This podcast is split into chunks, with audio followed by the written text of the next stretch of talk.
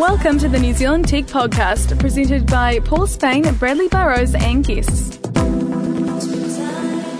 Welcome to the NZ Tech Podcast. This is episode number 62. In the studio tonight, we have myself, Paul Spain. You got Bradley Burrows. And Skip Parker. We were all looking blindly at each other then we heard to go first, weren't we? Yeah, well, we, we got there in the end, though, right? Welcome back. We usually do. Thank you. How was it, Samoa boy? Oh, man. Awesome weather over there. How's the technology detox? we were hearing Twitter updates from friends of yours that apparently you got the shakes. Oh, rubbish. no, I actually wasn't in touch with anyone, so anything that you did hear um, would be completely false because I was actually completely offline. Must have been your fake Twitter account or something Yeah. that was talking about that. The uh, fake sports pain. That's right. Um, and of course, there was one unfortunate disaster that was happening over there. And as soon as I saw the news that there was a flash flood that had hit a Kiwi, I went, no, Oh, no. surely not. But thankfully, it wasn't you. No, I made it made it back. Um, yeah. I was going to try and suggest that maybe you pick countries with less natural disasters, but it's just getting harder and harder these days. So, yeah, it's good to have you back. Thanks, thanks. Uh, it was um, it was good to be away, but it's great to be back. Now we have so many topics to cover off tonight. Uh, Brad, one one thing you came across quite interesting is these uh, robots that the U.S. Uh, Navy are building. Yeah, so I, I while you're away, I've obviously been keeping an eye out for things that I know I think, oh, Paul will love this. So, and I know your fascination with robots, and I and these are really really cool. So the the research centre at the Naval um, facility in America are building, I suppose, um, the iRobot styled characters. And they've got some screenshots. If you want to go do do a do a Bing or Google search on the LARS L A well I've got uh, L A S R and just search robots and you get some pictures of what they look like. But it's they're quite freaky, aren't they? Yeah, yeah, definitely. I think you know the uh, the horror movies and so on of, of old about what um, what scary things uh, robots and androids might do in the future. Um, know, we should we should take heed. There's some scary, scary stuff coming our way. So they're, they're developing a firefighting robot. Is one of the ones that they're first going to take on. Sorry, a firefighting robot that looks like a human. Yeah, well, it's got the sort of facially things. It's going to on. look pretty freaked out once it melts in the fire, and you can just I- I'm imagine just- bits dripping off it. And I mean, we're going there's Terminator. some, there's some great sort of you know horror action coming. I, I do have an idea about a firefighting robot. You could take a hose which squirts water and put wheels on it and drive it to the fire. I mean, it doesn't have to be a human that does it, does Isn't it? that called a fire truck? Well, that's right. It's just putting robotic it out fire there. truck. I mean, it's kind of weird that we try and humanize things these days. Well, I think by humanising it, you can make it do all sorts of things, as well as scaring people witless. That's There's, I mean, there's got to be a benefit of that. That's right. I just don't want to know what robotic projects are up to in your house at the moment. Well, yeah, ta take a look at my robotics website. And um, anyway, where were we? Um, back back on, on track with uh, topics. Now, there's a big drama that sort of hit while I was away, actually, um, around the remote desktop capability that is built into Windows. And there's a, been a bit of a um, serious security um, um, issue there. Skip, why don't you tell us more? Okay, so we all know about Patch Tuesdays. Microsoft releases a whole series of patches that go into your machine.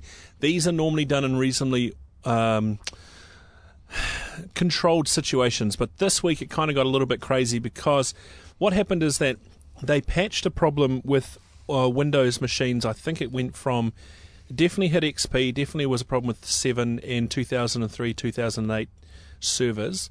It was quite, it was basically all of the remote desktop side of things.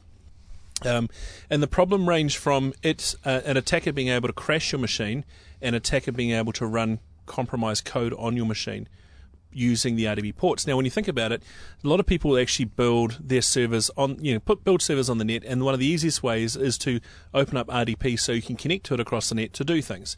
You could serve up an application, you might just use it as an administration port. So it's nothing out of the ordinary for this to happen. What happened though is that somewhere along the line, the uh, the code that allows people to break into this, um, or the exploit that allows people to uh, exploit this problem, became publicly available, and so immediately everyone got on the back foot because it meant that any script kiddie with um, half a brain could go and jump on a box, download the code, and then break your servers, hack into your servers, that sort of thing. Wasn't good. The worst part was the code, exploit code, actually had an internal Microsoft number attached to it, which meant that somewhere along the line the code actually was uh, leaked out of Microsoft security labs themselves. Now, step back a bit. What Microsoft do is when they have an exploit like this, they actually go and send out a copy of the um, notification that there's this problem to um, all of the antivirus vendors. I think there's about 70 or 80 that's on this particular list. And then the antivirus vendors um, will do something about it, write the vulnerability into their scripts so they can detect it. Um, sometimes they actually include the exploit code itself. So somewhere along the lines, they send that out to those 80 different companies, and someone in those companies released that into the wild. So I understand that Microsoft are a little upset about that at the moment because it's kind of a breach of, I guess, very high level security. And um, It's a breach of trust, isn't it, with those organisations? There's there's something wrong when that happens. it's a huge breach of trust. So what happened on uh, was Saturday morning our time? Uh, internet alert levels across the globe went up because potentially uh, this could have had huge ramifications. If think about the SQL Slammer virus that came around the globe, I mean that crippled networks for quite a while. So they could see the same thing happening. So they increased their alert for 24 hours. It certainly encouraged me to get out of bed and patch things uh, a lot quicker than I normally would do. Um, but yeah, it's just really concerning. I guess um, Microsoft uh, couldn't can't trust absolutely everyone that's on their list. I guess so. Bit of a concern, but definitely patch, patch, patch, patch, patchity, patch, patch, patch. Is there anything in the wild at the moment? Uh, the code is in the wild. Yep, But are there any vulnerable uh, exploits in the wild? I haven't seen. we haven't been- heard of anything, have we? Actually No, there- happening that, but you don't know. Something could Oh, be going yeah. on without the, anyone really the knowing. uptake hasn't been too huge. I mean, it hasn't been an overnight. Oh, we've just been flooded with traffic. I don't think there's been a huge increase. A lot of people uh, pull all their firewall reports together so they can see the increases in traffic around the globe on different things. There hasn't really been a huge increase in stuff. I think the thing is that everyone's patching quite quickly. So it hasn't been as big an issue that it could have been because everyone has been patching. Um, yeah, I mean it's certainly something to be aware of. Patch Tuesdays are certainly not to be uh, to snub your nose at, especially if you've got boxes that are talking to the internet or definitely exposed on the internet in any way. So All right, so yeah, I guess it's it's a good reminder to everyone to keep uh, to to keep systems patched and updated, and um, you know keep your security locked down.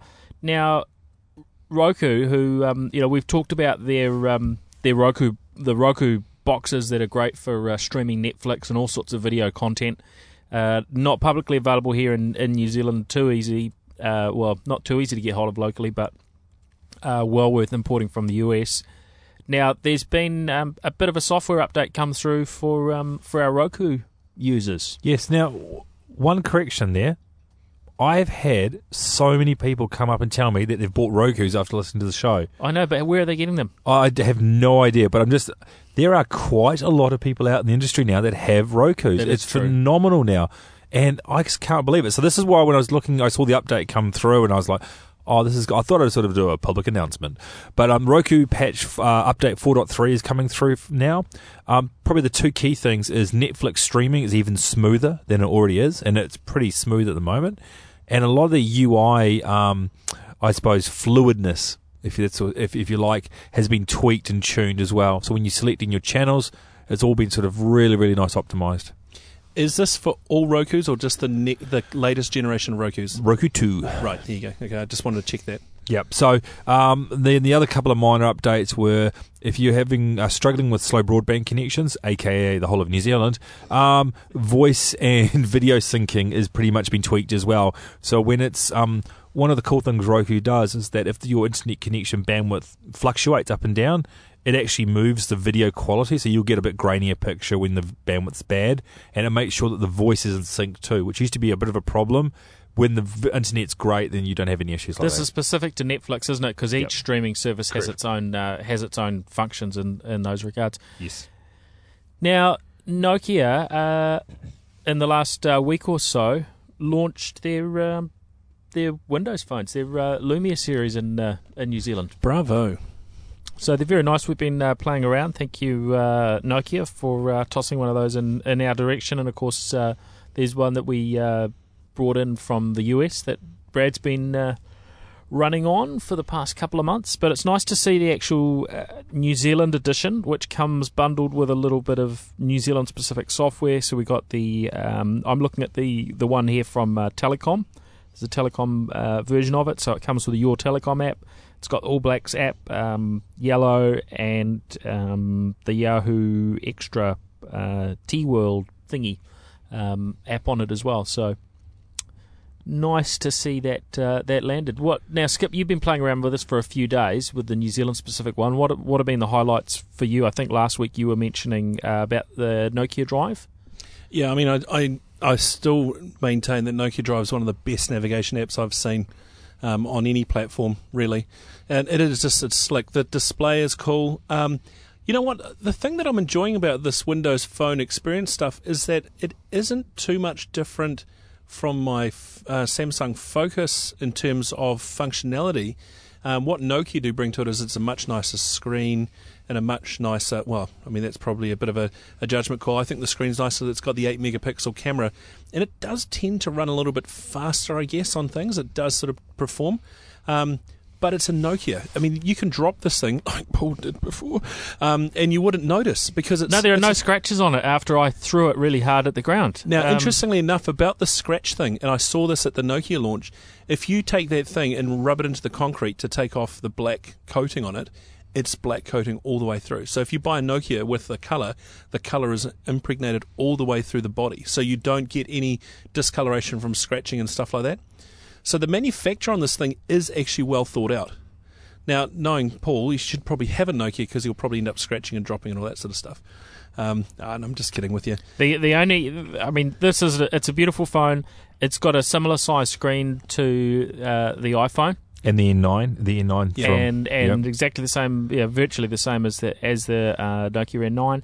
Um, I've got used to a bigger screen, so that's Yep. that's the only reason I'm not uh, using this. When the when one comes out with a bigger screen, which it no doubt will do later on in the year, um, I'll probably go for that. But only because I got used to the bigger screen. If I'd never used a bigger screen, I would uh, I would have jumped on board and, and made this my um, my primary phone. Now, I did give this to an exec member of the company I work for for a little while to play with as well, just to sort of get his handle on it. Because, you know, the problem with buying phones is you've got to give it to uh, your, your biggest challenge is going to give a phone to an exec member in the, in the company to see if how well it's going to run.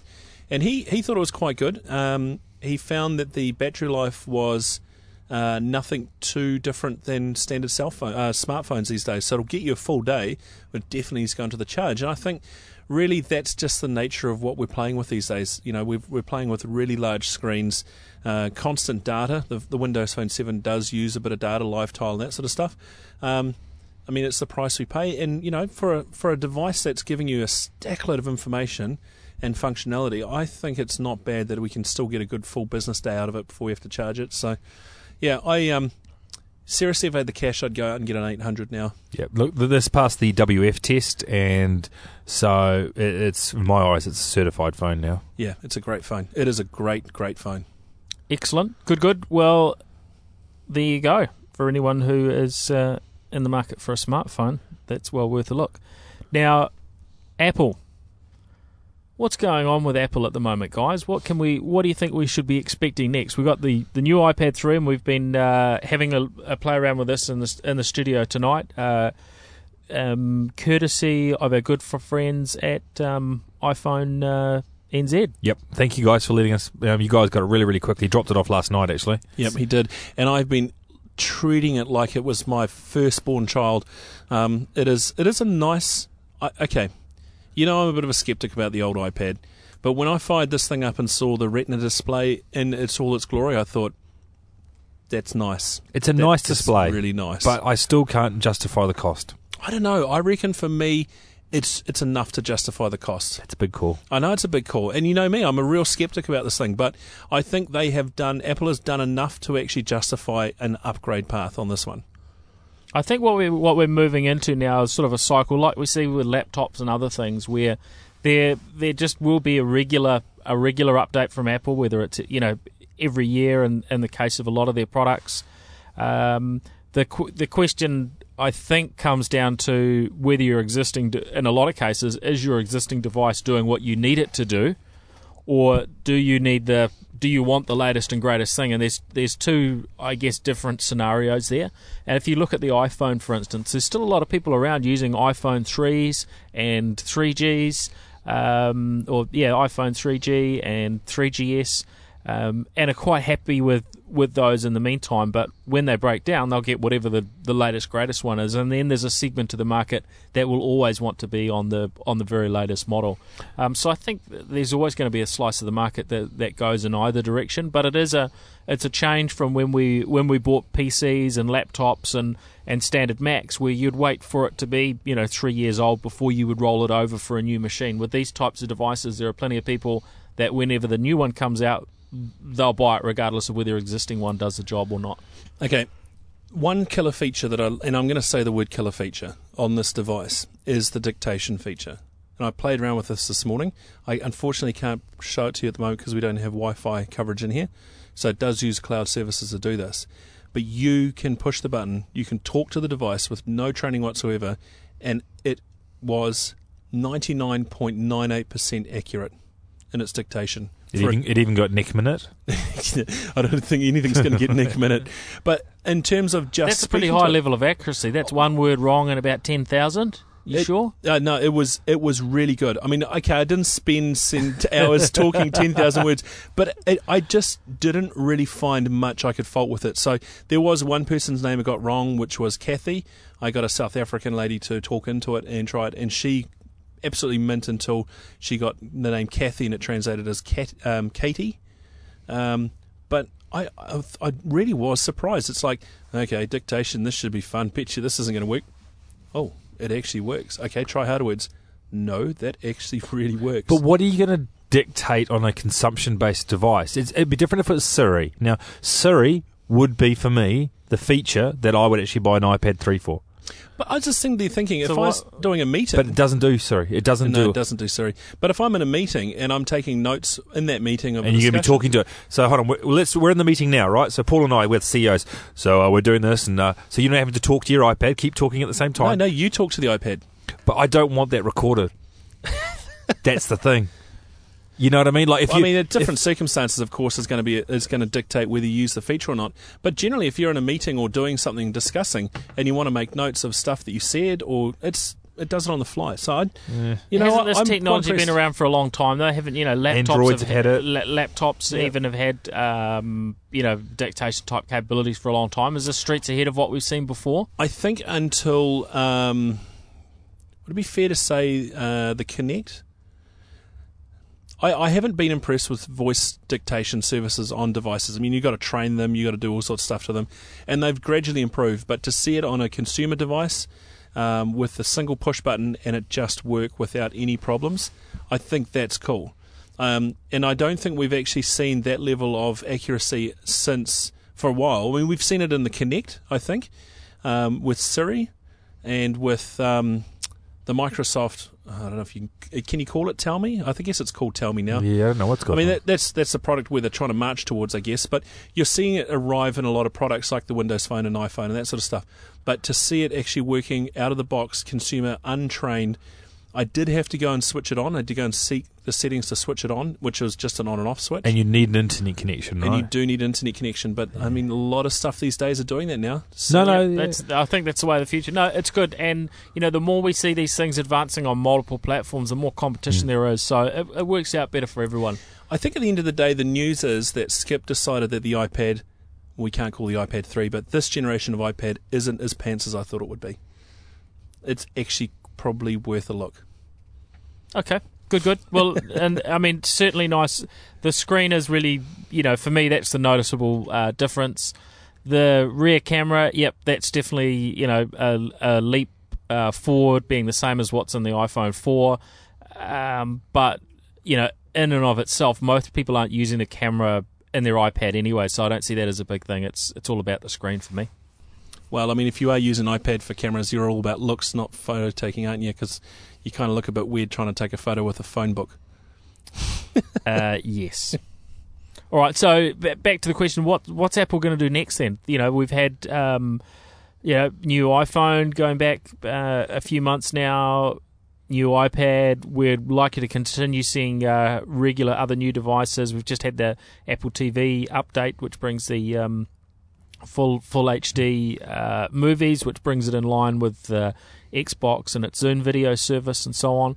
Um, what do you think Apple have got up their up their sleeves? So if they're doing the TV, I think they're about two years too late because people are getting out of the TV market. Skip and I were joking around around the iCar, and we laughed about this.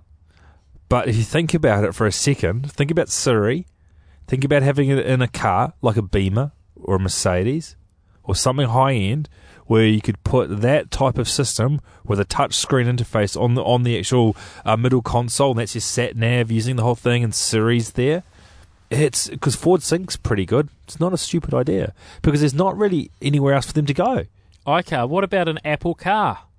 A whole car that's Apple because Apple like to to develop Yeah. everything from start to finish. Right? They don't like to have a piece in somebody else's pie.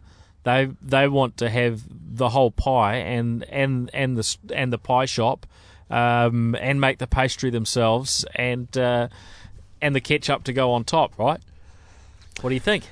Uh, I'm, I've got naughty. Sorry, I've just finished reading um, the the Steve Jobs book while I while I was away. I read that on my Kindle. So I look. I, I don't know if they'll. I, am not sure if they'll do an iCar, but I just had pictures because you you get an iDevice and they always come out with revolutionary new products and that sort of stuff.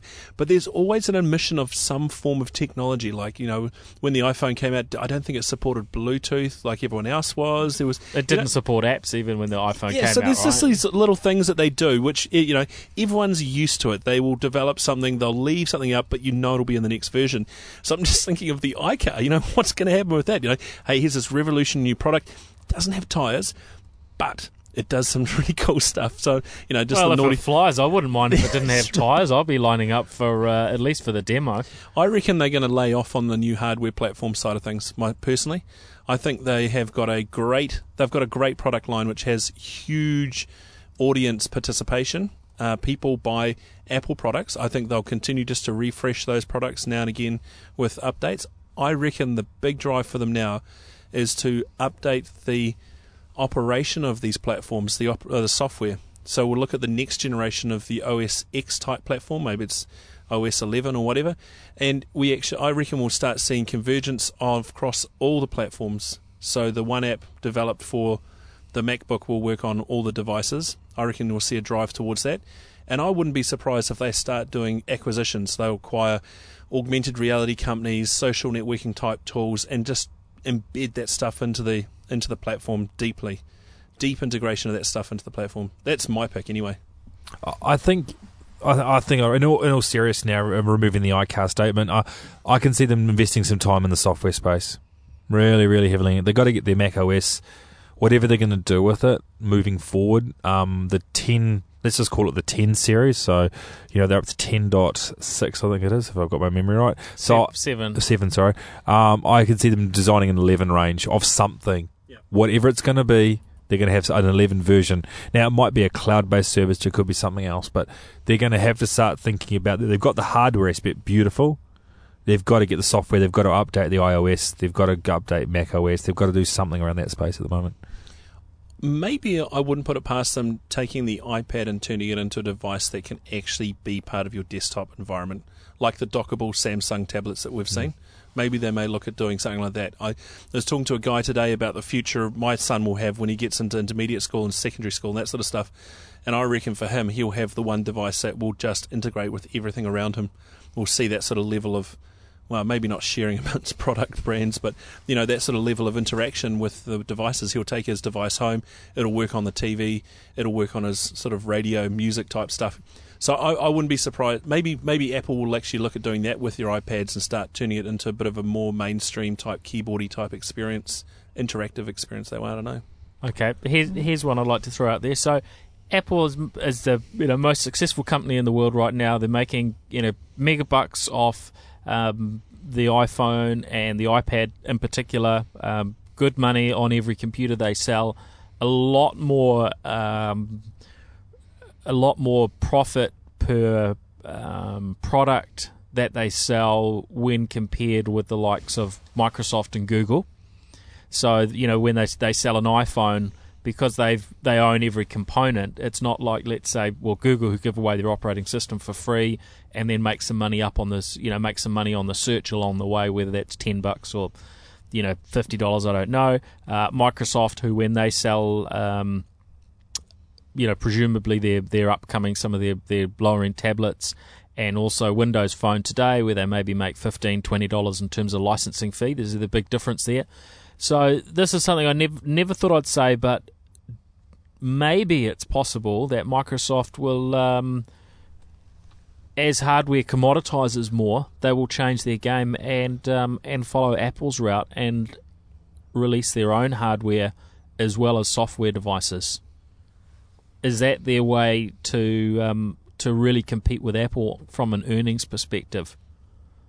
And would Google do the same? Google's already had to play around with that with, um, you know, with um, their Google Nexus phone. I reckon the last person in that space will be won't won't move out of it. If you get what I'm saying, I reckon if Microsoft go the same way as Apple, and then pick a vendor to go with, let's just say because they haven't got the manufacturing system in place at the moment, um, then Google will just pick up all the other vendors that have been locked out of that relationship and go with it. Or, or vice versa, if Google did that and Microsoft didn't. Yeah, Yeah. yeah. I, I, I, I don't know. I think my, I think Apple are in a space they can maintain quite happily because they've marketed it and got it working so well. I don't know if anyone else can join them in that same space. To be honest. They're, I mean, they're very successful at what they do, and, and what they do is is unique, isn't it? But but in saying that, Microsoft have said in the past that they, um, you know, some of the reasons why they are, but have taken a lot longer to get a tablet type device to the market space is they were unhappy with the hardware they started off with. Was it Courier or something like that? Was it the Courier device? And so you know that whole that Well, whole that, that one was sort of a complete different play to what they were doing with Windows 8, and they were they were looking at both and, and decided to run with Windows 8 instead. So they they sort of weren't sort of having too much success there. But you know, I think Microsoft's multi-vendor approach is going to work out a lot better for them because then they just create good software for beautiful hardware, as it were. I can't find. I, I read this earlier on today, but um, in your statement about the hard about the hardware, um, someone's pulled apart an iPad Gen three. Let's just call it that for argument's sake right now, and looked at the parts and everything and worked out the cost. And apparently, they're making hardly anything on it. Absolutely well, but remember that. Apple. Apple buy in big quantities, and they'll also be selling the same hardware at the same price, 11 and a half months' time. So, and over a 12 month period, the price of those things come down. But also because Apple sold what? They've sold 3 million already in the last uh, week.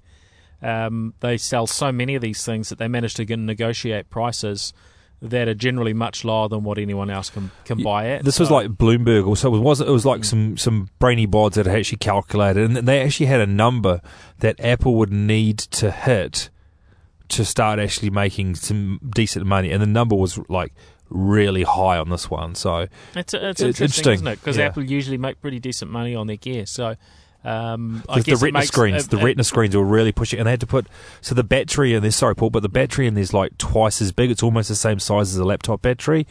They've gone to Samsung-based hard drives from Toshiba, and they're a lot more expensive to get the speed that they want with the new um, CPU. Oh, the batteries- the, the uh, SD. The, Yeah. Yep. and the screens are obviously more expensive. So it's a new, new. I think maybe the Gen Four might be the one where you're back into that healthy margins. Mm. But this one might be a little bit more. They might not be making as much of it. They're going to sell gazillions of them, but the price the price point is not making as, as much.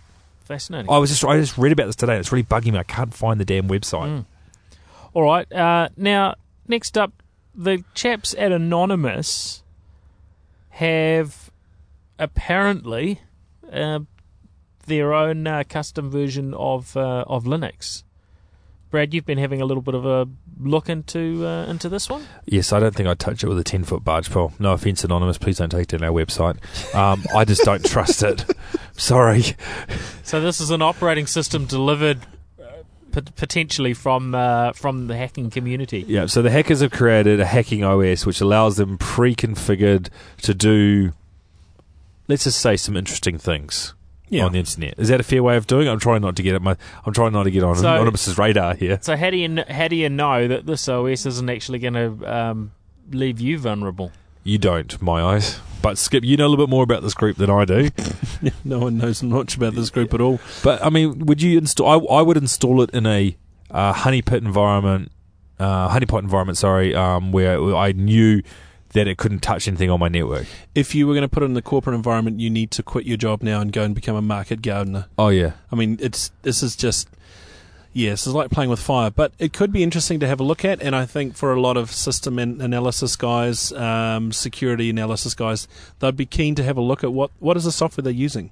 oh, So I mean, I mean that's the question. What is the software they're using? What are the tools they use?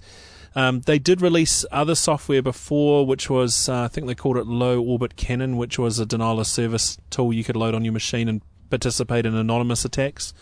Um, look, I think if you want to play around with security tools, you want to have a look at a distribution called Backtrack. It's a um, it's a well put together distribution, Linux distribution, which you can boot up off your CD or install on your hard drive. It is uh, a raft of a, a huge raft of security tools, which are good, legit security tools, and not malware filters. So, it's Ubuntu. It's based on Ubuntu, isn't it? oh, that's Yep. cool. Yeah. I mean, yeah. So you, I, yeah. Do you trust the, the hacker group? I mean, potentially you could end up finding some really useful tools in it. I'd tread very, very carefully. Really. All right, fair, fair, fair comment there, Skip. Now, um, Office 15. There's been some, um, some, a few more leaked screenshots. They seem to every every few weeks we're seeing uh, a few more little bits and pieces on Office 15. My take on it is it's still really too early to get a handle on, um, know, on exactly what this is going to look like. Uh, you know, the screenshots don't really give away know, a huge amount in terms of changes and so on. And um, yeah, I guess we're not expecting this to be a wholesale mega change as a release. But uh, the most interesting thing is that hint at a touch mode that will um, maybe provide a different um, a different experience for uh, you know for those that are operating a, a pure touch you know tablet type device. Um, but uh, nothing too exciting about it right now from my perspective. What do you guys think from what's been uh, released online? It's a technical preview. Too early. Too early to in the game at the moment. Um, it's a closed technical preview, so it's invite only. So, oh, oh yeah, it, like, I think you're 100 percent right. I think it's way too early in the game to know anything about it, to see what's going on. Some of the screenshots look into, into interesting. The integration looks interesting. But yeah, until we get a public beta, we'll get a feel for actually really how it looks. That's when I'll start to either sort of ramp up my excitement value if there's any there. All right. Skip's shaking his head, nodding it. He's just, he's just. I have I have no comment on the software that may or may not be, in terms of what Yeah. it could or could not be. All right, thank you, Skip. Now, um, New Zealand's TV ecosystem. Right, this is my rant coming. I'm warming up now.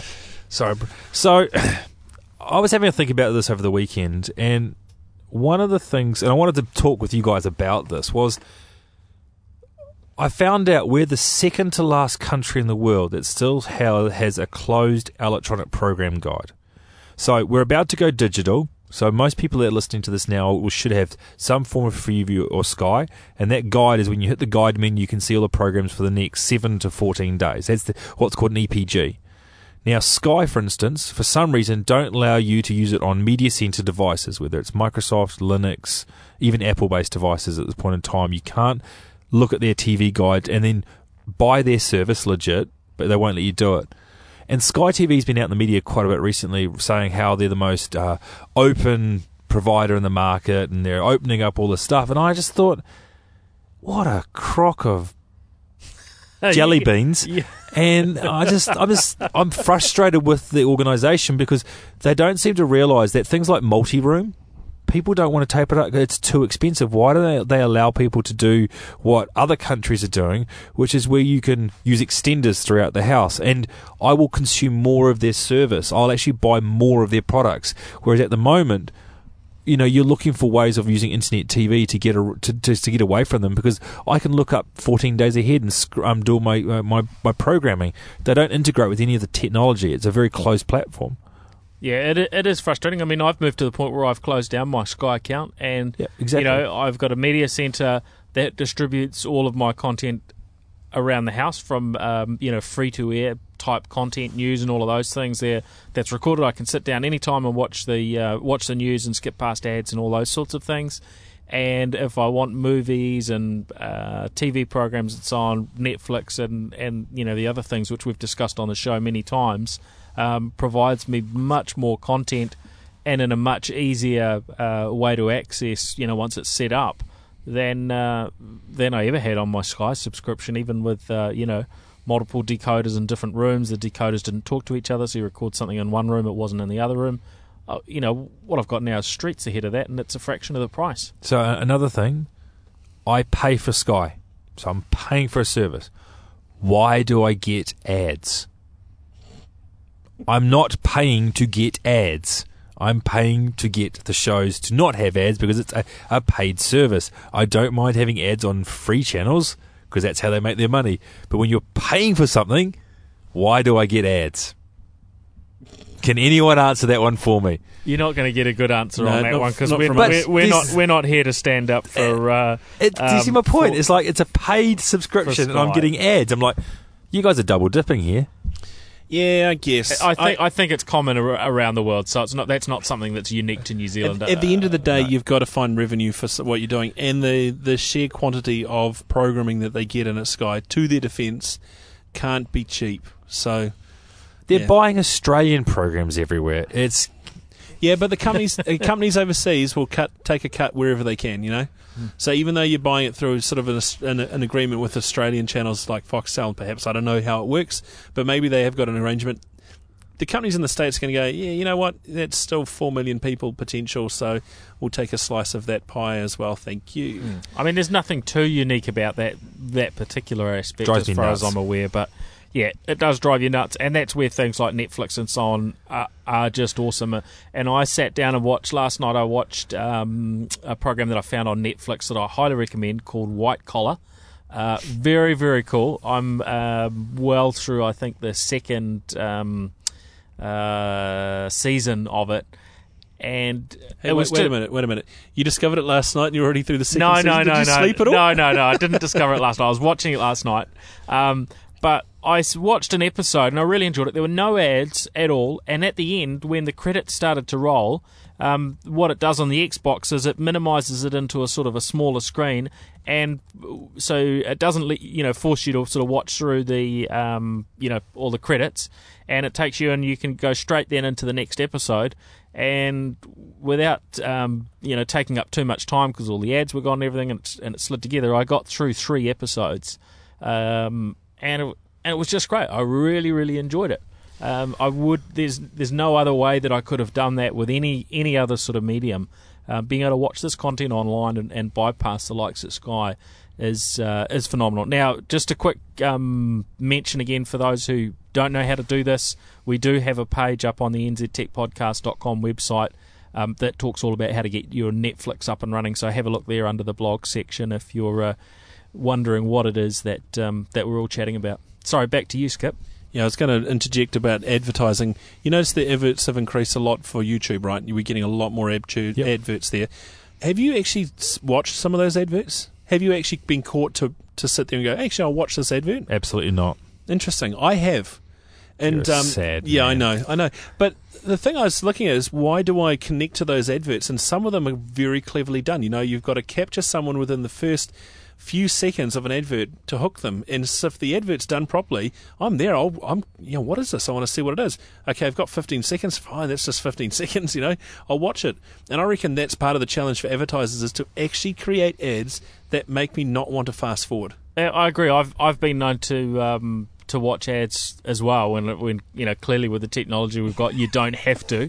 Um, Brad but, thinks we're crazy. but They've probably got pictures of right. iPad screens, It, guys. it does have Seriously. to. It does have to engage you really quickly. I think it's good from a creative perspective. It's it's getting agencies and creatives really thinking about um, how to how to make content actually useful and interesting to people rather than just shoving rubbish down your throat because because you're watching you know a broadcast uh, you know TV that you can't fast forward past where you know times have changed so it does have to be really good and it doesn't have to be expensive. It can be just viral. I mean, I watched okay, this is bizarre. Viral can be very expensive. I watched 15 minutes. Viral can be vile too. Yeah, it can be 15 minutes of Skittles ads the other night.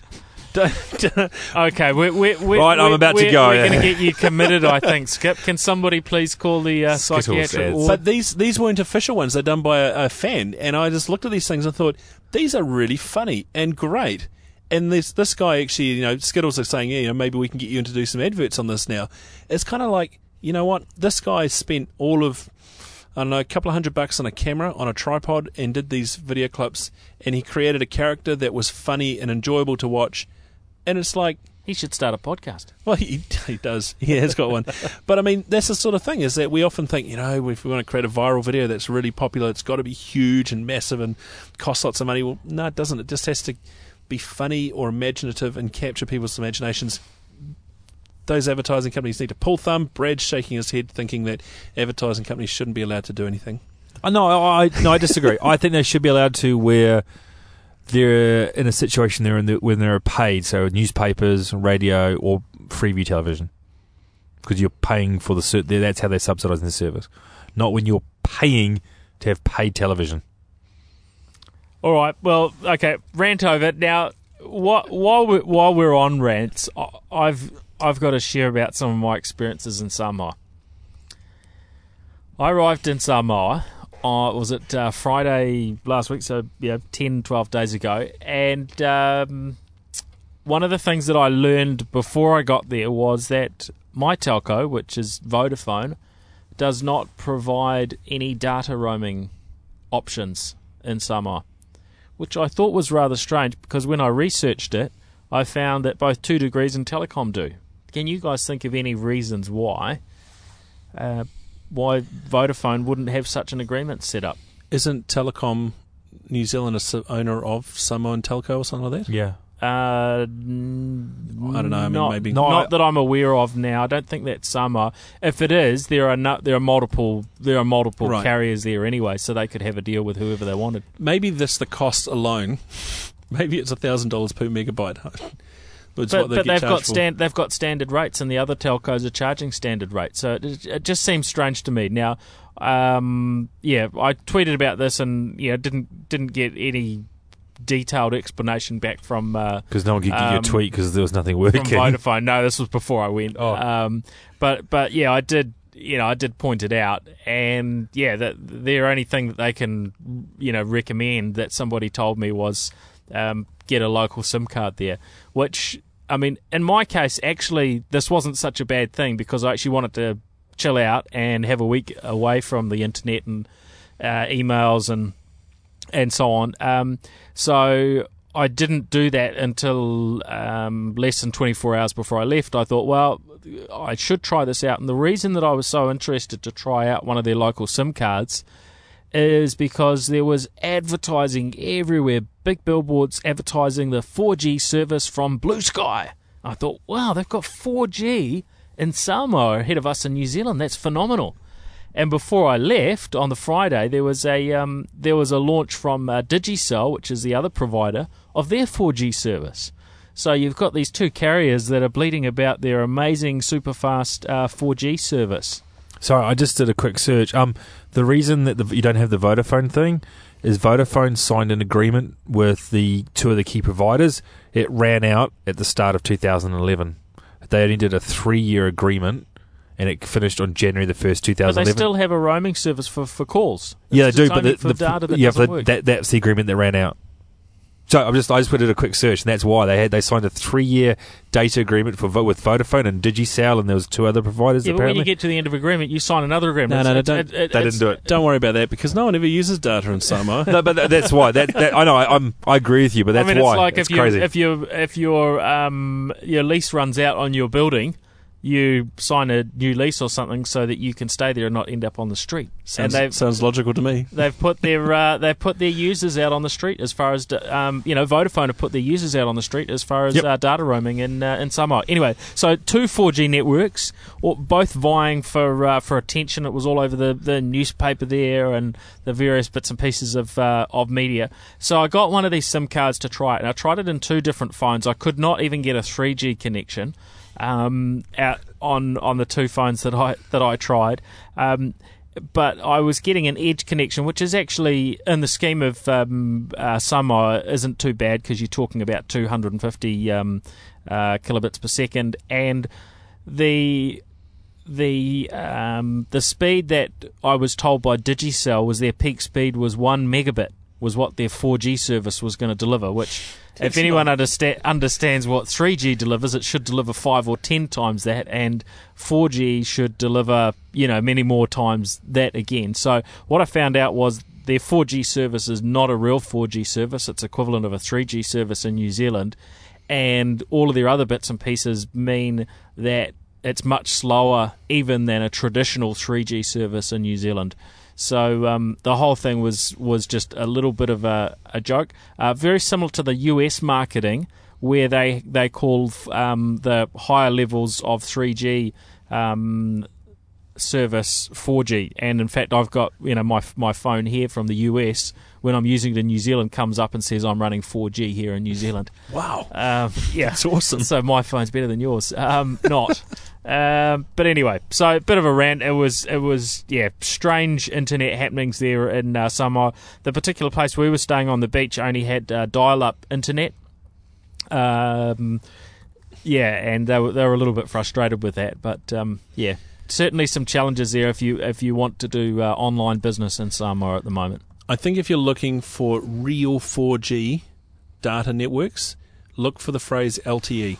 Good point. That's that's If that's if it. they're not Yep. talking LTE, they're not talking 4G. There was WiMAX, but that's uh, that was the other competitor to LTE. But that's uh, you know generally around the world um, not being not- deployed no. anymore, or even being ripped out in some cases, as we're seeing in the US, where they're ripping out the old white or the the semi old uh, WiMAX networks and replacing them with the LTE. Even so. Um, and that's what we should expect. Well, we will expect to come through into New Zealand over the next um, 12 to 24 uh, uh, months. Will be um, LTE at, at some point.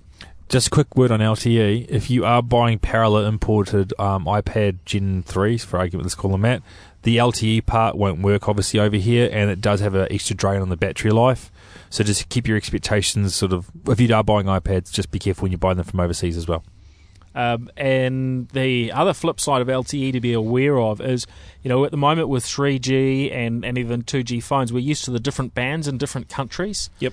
LTE is going to make that much more complex because there are a lot more uh, bands and they're not necessarily going to be compatible from one country to another. Hopefully, they'll sort that out with chipsets that, that, that support a whole range of, of the different uh, LTE frequencies. But uh, anything that's LTE based at this stage, bought in one country, may well not work in another. And if you're wondering why we're switching to digital TV, LTE is the reason. They're clearing the frequency spectrums more enough so we can actually start having these much wider bandwidth networks. So, you know, it's the cost of living in the modern society. Yep.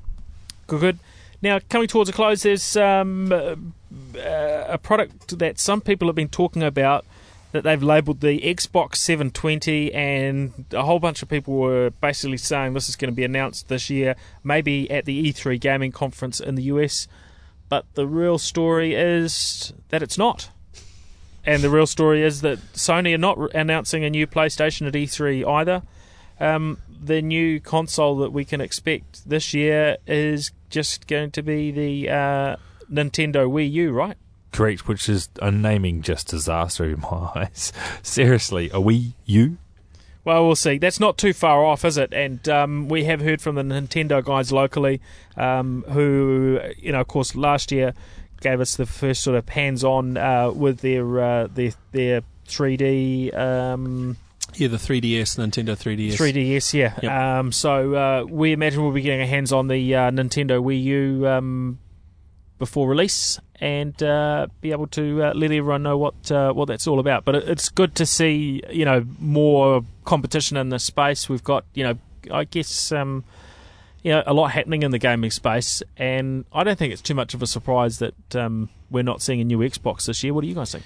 No, no surprise on the Xbox and no surprise on the PlayStation 3. Uh, Sony have just released the Vita, of course, so they're going to be working on that one a bit longer. I think next year will be the year we start hearing more solid rumours about console upgrades. But I mean, what the Xbox 360s 2005 was it? The, 2006 that it came out. Five and yeah, towards the end of five. Yeah, so it's been around for a lot longer, but um, they've- there's been subtle hardware upgrade changes through the different models that have come out. And it's changed a lot from a software perspective. I mean, what was originally a gaming device is now really an entertainment Oh, yeah. device that, you know, um, I mean, in, in our lounge, basically you turn on your TV and you turn on the Xbox. It Yep. doesn't matter what you want to do because we watch TV through the Xbox. We watch uh, movies and other content, um, you know, via Netflix and, and other providers um, through the Xbox. And the odd bit of gaming, but actually gaming is, is the last thing that we actually use the Xbox for in, in most cases. So we've got one attached to every TV. Um, I think that's sort of the Yep. trend that we're we're probably likely to see going forward is that these consoles are um, are going to become more mainstream rather than just gamers having them, right? Yeah, that's that's a fair call. That's a fair call, and they're pretty cheap now. I mean, honestly, you can pick up an Xbox 360 for what 400 odd dollars. Um, it's really cheap, or even well, lower. at Christmas we, we saw them down to about 100 and, 170, I think was the lowest price that we saw an Xbox uh, hit for, certainly under the under the Yeah. $200 mark, and uh, it was 350 that um, you know I picked up like the the highest end model available um, with with the um, Kinect. Kinect camera and whatnot. Sorry, Paul was just uh, doing a gesture Kinect thing, so obviously it doesn't work through the, the ear thing. but it was just quite funny watching him do the Kinect gestures then. Sorry. Hey, look, there always has to be great. something every episode for you guys to make fun of me uh, Oh, with, no, and, uh, and you caught me on that. That was a, that was a That was really, brilliant. Um, all right. Well, I think that's uh, that's probably us for this episode. So, um, hey, thanks everyone for listening in. Uh, we've enjoyed it. Hope you uh, you guys enjoyed listening in too. Um, we'll be back again uh, in some form uh, next week, no doubt. Um, where are we? Uh, online, nztechpodcast.com, Twitter, dot com slash NZ Tech Podcast, and you'll also find us at facebook.com slash NZ Podcast. Do feel free to drop us messages during the week, either via the Facebook page, uh, via Twitter, or you can email us too, uh, which is team at nztechpodcast.com. Um, we do really enjoy getting your feedback and, and comments and suggestions and things that we could have done better or topics you'd like us to, to talk about more or, or less. Um, feel free to keep that stuff coming through. We really appreciate it. Um, thanks, everyone. Catch you next week. Goodbye, everyone. Bye.